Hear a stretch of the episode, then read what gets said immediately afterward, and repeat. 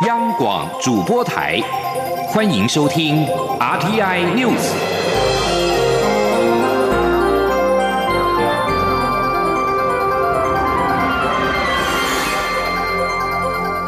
听众朋友您好，欢迎收听这节央广主播台提供给您的 RTI News，我是张顺祥。中国大使馆人员日前大闹驻斐济代表处的国庆酒会现场，行政院长苏贞昌今天表示，中国驻外人员耍流氓，乐见国内朝野政党同声谴责中国的野蛮行径，团结对外。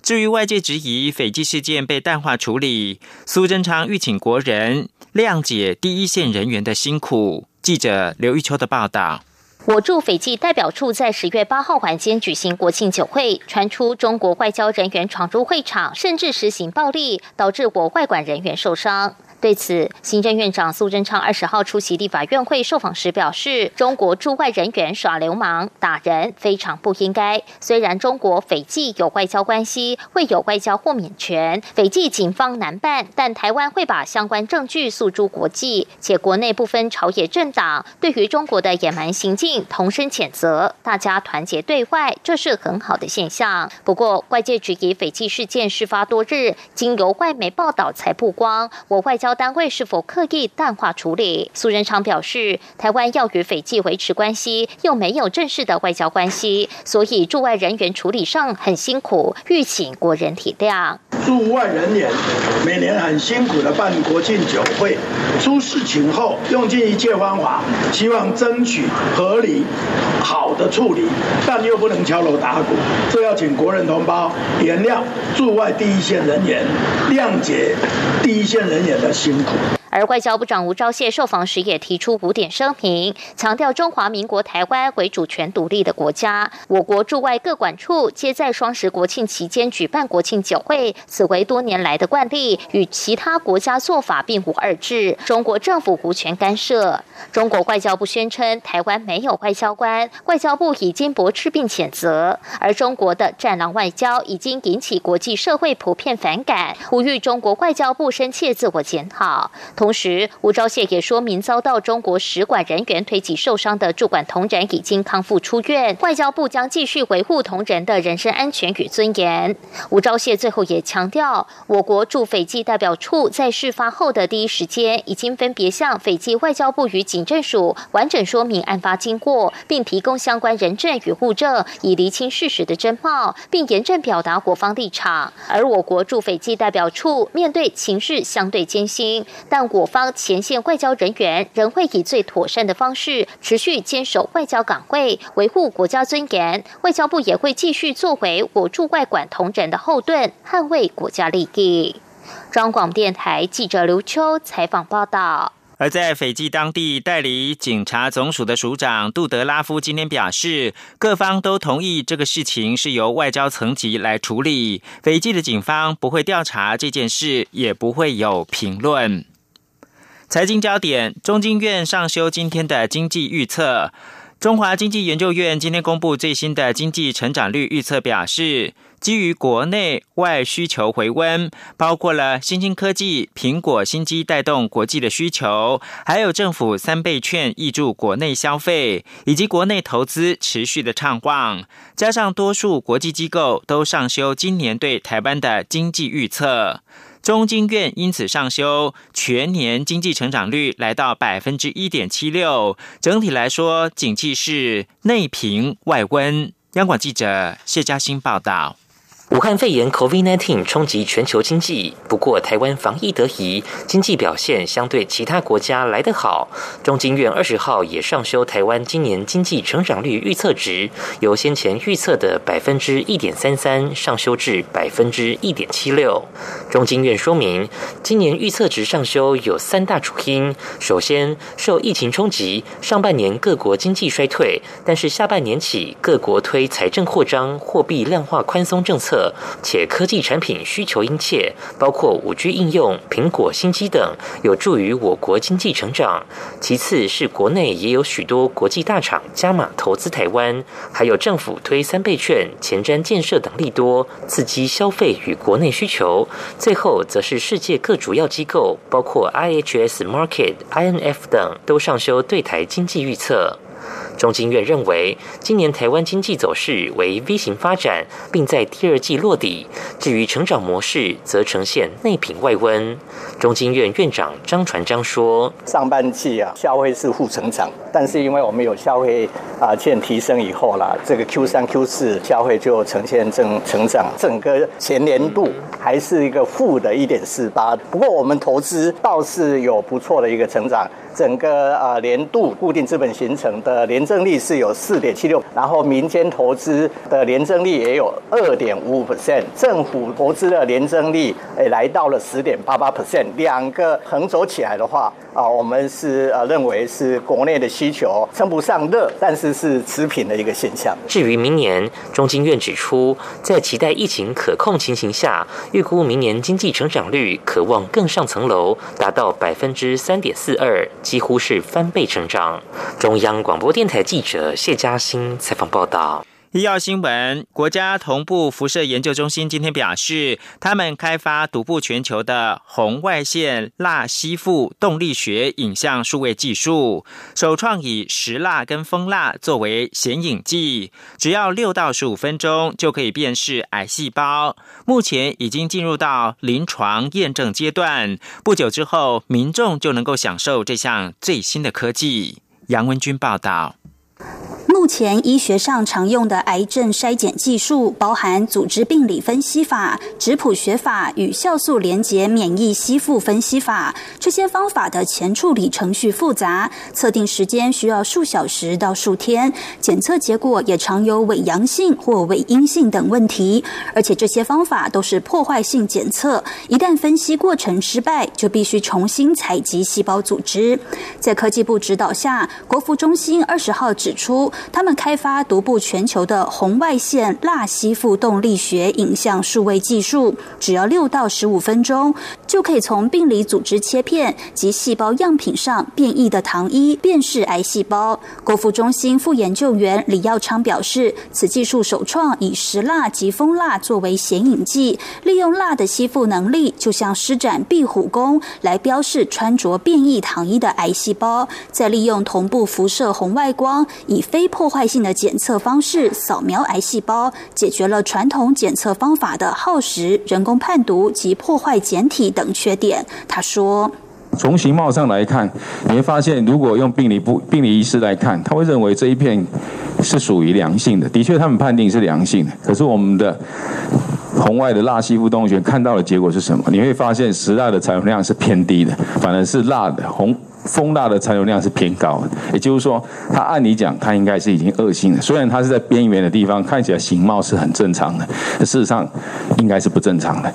国服中心指出，此法可以检测结肠癌、乳癌、胃癌、口腔癌、卵巢癌、子宫颈癌、前列腺癌、皮肤癌、神经内分泌瘤及神经胶质母细胞瘤，甚至癌前病变皆可一览无遗，且已获得台湾、日本、美国及欧盟等多国专利，目前已进入临床验证阶段。相信不久之后，民众就能享受这项最新的科技。中央广播电台记者杨文君台北采访报道。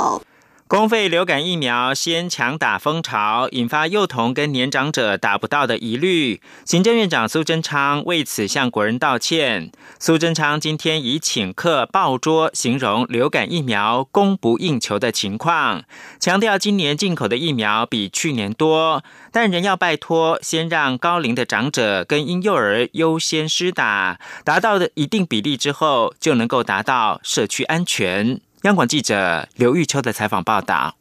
公费流感疫苗出现抢打潮，贵府部宣布暂缓五十岁到六十四岁健康成人接种公费流感疫苗，但各地仍出现排队抢打人潮。行政院长苏贞昌为此向国人致歉，欲请国人配合。苏贞昌二十号出席立法院会受访时，进一步以请客吃饭爆桌来形容公费流感疫苗供不应求的情况，并强调政府这次进口的疫苗比去年多，流感发生的情形也远比去年少很。多欲请国人先让高龄六十五岁以上的长者以及婴幼儿优先施打，才能让危险减少。这就有点像真的是请客吃饭，主人家又怕客人不来啊，结果啊热情邀约，客人又超乎预期，就是台语说的“变得了”，那只好我们自己人啊先站起来让一下。疫苗不是每一个人都要打，疫苗是要给比较高危险群的长者和婴幼儿施打，那达到一定比例，其实就是社区安全。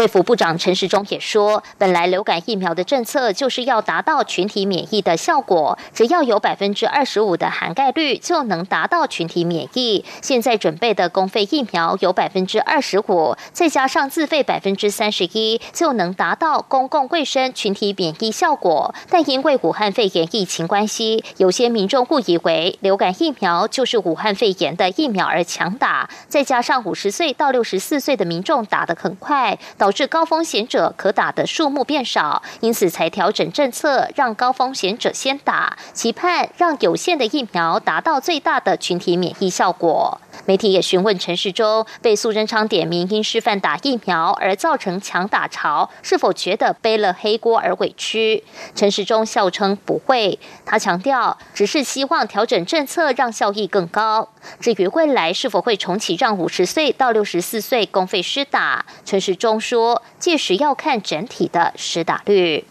中广电台记者刘秋采访报道。强打疫苗部分原因是因为 COVID-19 的流行，而欧洲 COVID-19 的疫情升温。爱尔兰总理马丁十九号发布全国留在家中命令，但学校仍将维持开放。爱尔兰也成为第一个因为 COVID-19 疫情而重新启动封城的欧洲联盟国家。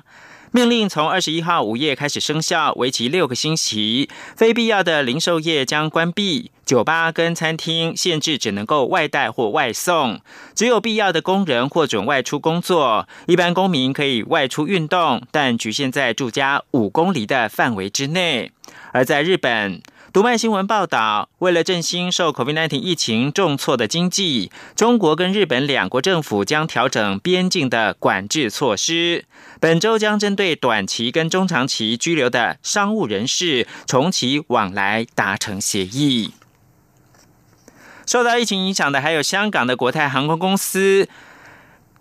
陷入到经营危机，公司继早前获港府注资之后，近日又计划全球裁员六千人，其中五千人多是香港的员工。综合香港媒体今天的报道，按照国泰的裁员计划，大部分被裁员的员工是机舱服务员，留下的员工当中，部分人也要减薪。根据报道，国泰高层最快本周将会做出裁员的决定。COVID-19 年初爆发之后，国泰业务备受打击。根据公布，上个月国泰以及所属的港龙航空每天平均只载客一千五百六十八人次，较去年同期暴跌了九成八。六月初的时候，国泰已经采取了救亡行动，宣布资本重组，一共融资港币三千九百亿元。最后，把新闻焦点关注到美国。十一月三号，美国总统大选进入到倒数二周，COVID-19 疫情影响之下，选民大多选择提前投票。全美近三千万人已经完成投票，德州提前投票人口傲视全美，已经有超过四百万人投下了神圣的一票。多家民调显示，拜登全美支持度保持双位的领先，但在六大关键摇摆州难以拉开跟川普的差距。根据雅虎新闻委托民调业者余关十六到十八号所做的线上调查，拜登跟川普支持度分别是百分之五十一跟百分之四十。而美国总统大选的最后一场辩论将在二十二号登场。为了避免辩论过程当中出现干扰跟混乱，川普跟拜登未轮到回答问题的时间，麦克风将会被消音。川普竞选团队对此感到愤怒，不过川普已经准备就拜登儿子杭特的电邮丑闻提出质问。新闻由张顺祥编播。我是指挥中心疫情监测组组长周志浩。校园请落实防疫措施，请家长注意，孩子发烧或身体不舒服时，赶快就医，并且在家休息。也请大家共同配合，保持教室通风。使用空调时，对角要各开一扇窗。餐点分配，请由固定人员执行。打赛前，请量测体温，清洁双手，佩戴口罩。搭乘学生交通车或大众运输时，也请记得佩戴口罩。有政府，请安心。资讯由机关署提供。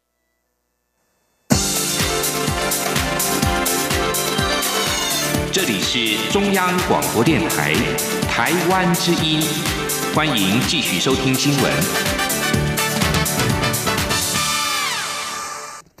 各位好，我是主播王玉伟，欢迎继续收听新闻。德国国会人权委员会十九号讨论台湾的国家安全和防疫措施，首都邀请台湾官员以视讯方式参与这一项类似公听会的会议。台湾面临中国的军事威胁日增，备受德国朝野的关注。我驻德代表谢志伟指出，这是德国国会第一次以类似公听会的方式举行会议，邀请台湾官员参与，具有重要的象征意义。人权委员会原本计划九月底访问台湾，却因为疫情无法成行，改以视讯方式举办这次活动。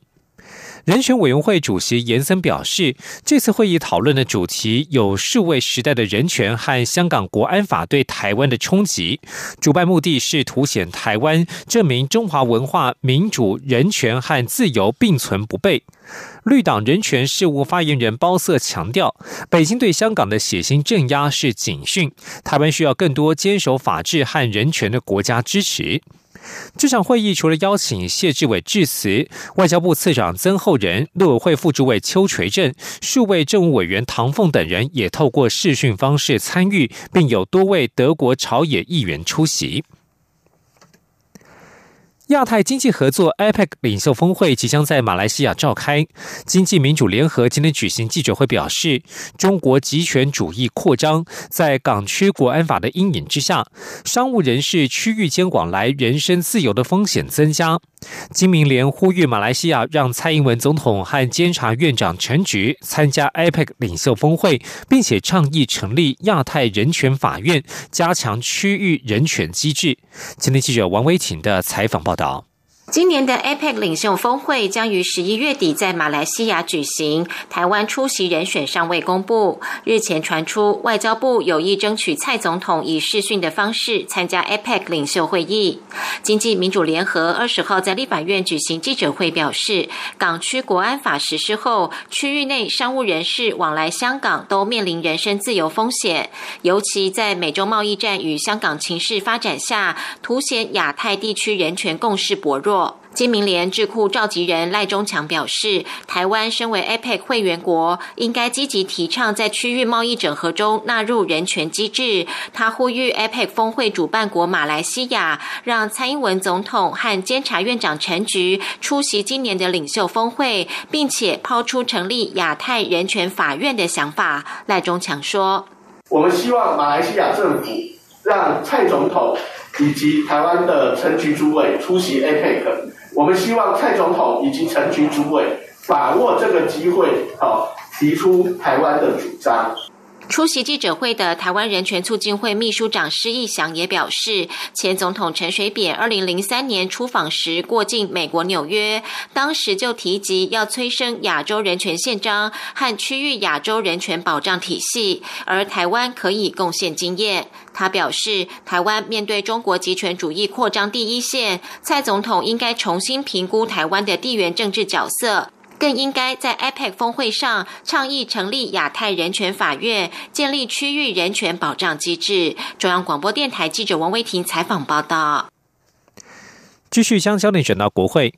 国民党立委因为不满行政院长苏贞昌至今未对开放含莱克多巴胺美国猪肉进口致歉，今天持续占据立法院议场主席台、官员席及备询台。苏贞昌的施政报告第四度遭到背阁，对此，苏贞昌再次批评国民党妨碍其他党的立委行使职权，这是国人最不乐见的立委行径。今天记者刘玉秋的采访报道。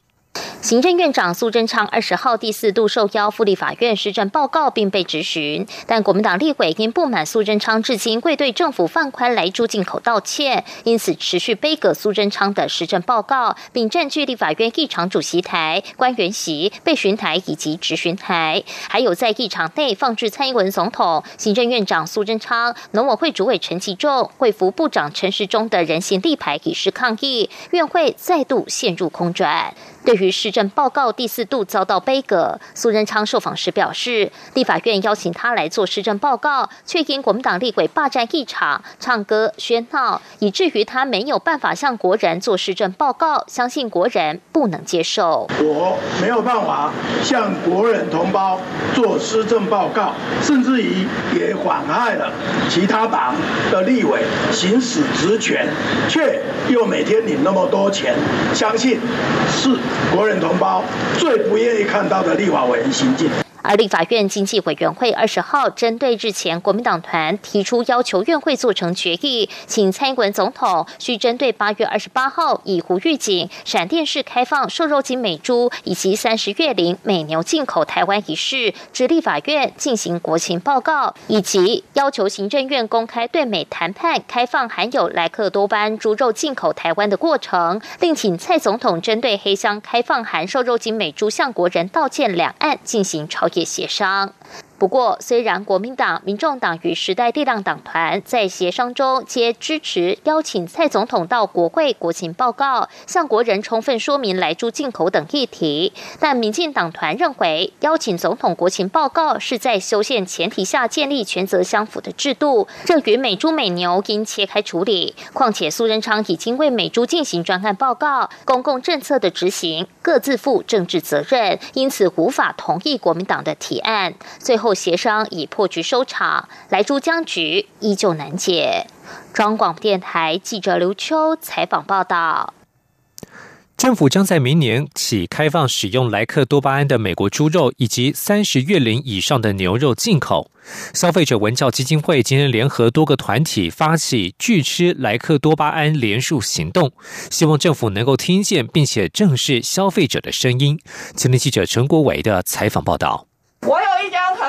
我有一张口，拒吃莱克多巴胺。我有一张票。教训执政党。消基会集结全国家长会长联盟、主妇联盟、环境保护基金会、民间反瘦肉精联盟、董事基金会以及养猪协会等团体，发起拒吃莱克多巴胺联署行动。各团体代表纷纷发声，强调莱克多巴胺并非牲畜生长的必需要素，用在动物身上虽然可促进肌肉成长、减少脂肪，但也造成急迫反应，无论对动物或对人都有害。政府欠缺对莱克。多巴胺的完整风险评估，就是吃了来剂以后，开始投药要紧迫就一直增加，增加到停药之前。然后我亲眼看到的，那个猪鹅哈抓上车，一百只死一两只是很正常的。我当时想要靠这个发大财，结果看到猪跟鹅有那种情况的时候，我就决定说这个东西真的是会害人的。所以也为什么后来我从事营养午餐改革运动，就是强调药物残留政府要加强。那现在这个食安出问题，产销一定出问题，来猪一进来，我们的养猪户，我们的猪价马上出问题。那如果要标准化，它成本会非常的高。所以，我们协会呢一定站出来反对这件事情。消基会董事长雷立芬表示，响应拒吃莱克多巴胺的消费者可以上消基会网站参与联署。我们发起这个拒吃运动的话，我们当然也希望政府听到我们民众的声音。我们不讲话，不表示没意见。消基会也呼吁国内餐厅业者及食品加工业者能自我宣誓，营业场所或所所生产的畜产品绝不使用莱克多巴胺。消基会与各团体目前也规划在。十一月走上街头，发起拒吃莱克多巴胺的大型游行活动。中央广播电台记者陈国伟台北采访报道。也来关心公益讯息。伊甸基金会在全台湾共有四处爱心站，提供远地就医的癌友免费住宿。二零一四年至今，已经服务超过七百六十人次，提供近七千天的住宿，为癌友省下超过新台币五百万元的住宿费。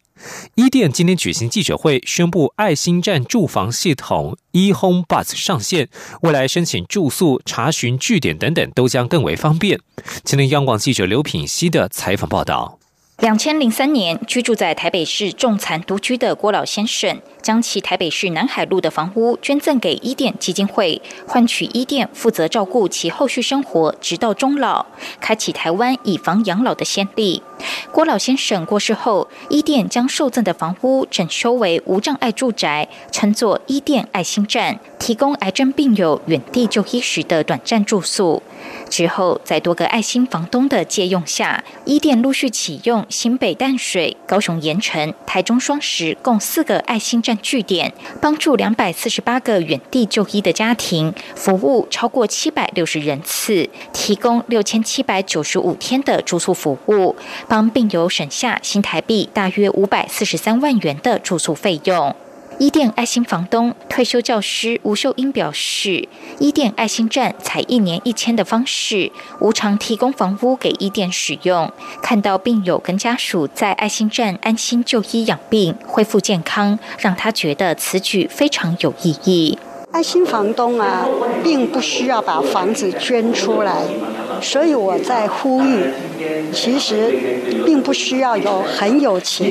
你只要一个阶段性，比如说三五年，你房子暂时不会去用到的时候，你就可以把它啊提供出来，让远道来就医的病友，他可以省掉舟车劳顿，可以在这里安心就医养病，然后就健康的回去，这个是比较有意义的。为了提供更便利的服务，伊甸跟台湾科技大学管理学院合作，以 LiveBud 为界面，设置爱心站住房系统 eHomeBud，提供站点资讯、申请进度、入住程序等互动式服务，也希望借此招募更多爱心房东，一起支持爱友家庭。央广记者刘平熙在台北的采访报道。继续关注国际情势。美国总统川普十九号表示，他已经准备把苏丹从美国的支持恐怖主义黑名单当中除名。苏丹是国际上最贫穷的国家之一，美国政府此举对苏丹文人政府将是一大鼓励。目前只有四个国家仍被美国列为支持恐怖主义的国家，分别是苏丹、伊朗、北韩以及叙利亚。苏丹经济发展受到严重的阻碍，因为很少有大型外国投资者敢冒着违反美国法律的风险到苏丹投资。川普表示，苏丹已经同意一项三点三五美三点三五亿美元的计划，赔偿过去攻击行动的受害者以及其亲人。一旦存入这笔钱，他将把苏丹从支持恐怖主义的国家名单当中删除。苏丹将就一九九八年美国驻肯亚和坦桑尼亚大使馆恐怖攻击的受害者做出赔偿。由盖达组织发动的这一场双重攻击，造成超过两百人丧生。对于川普政府的这项宣布，欧洲联盟表示欢迎，并且将帮助苏丹与国际社会整合，取得世界经济的管道。日本首相菅义伟十九号在越南首都河内发表演说，暗批中国在南海建设人工岛当成军事据点的行为。他说，日本强烈反对任何升高紧张的行为。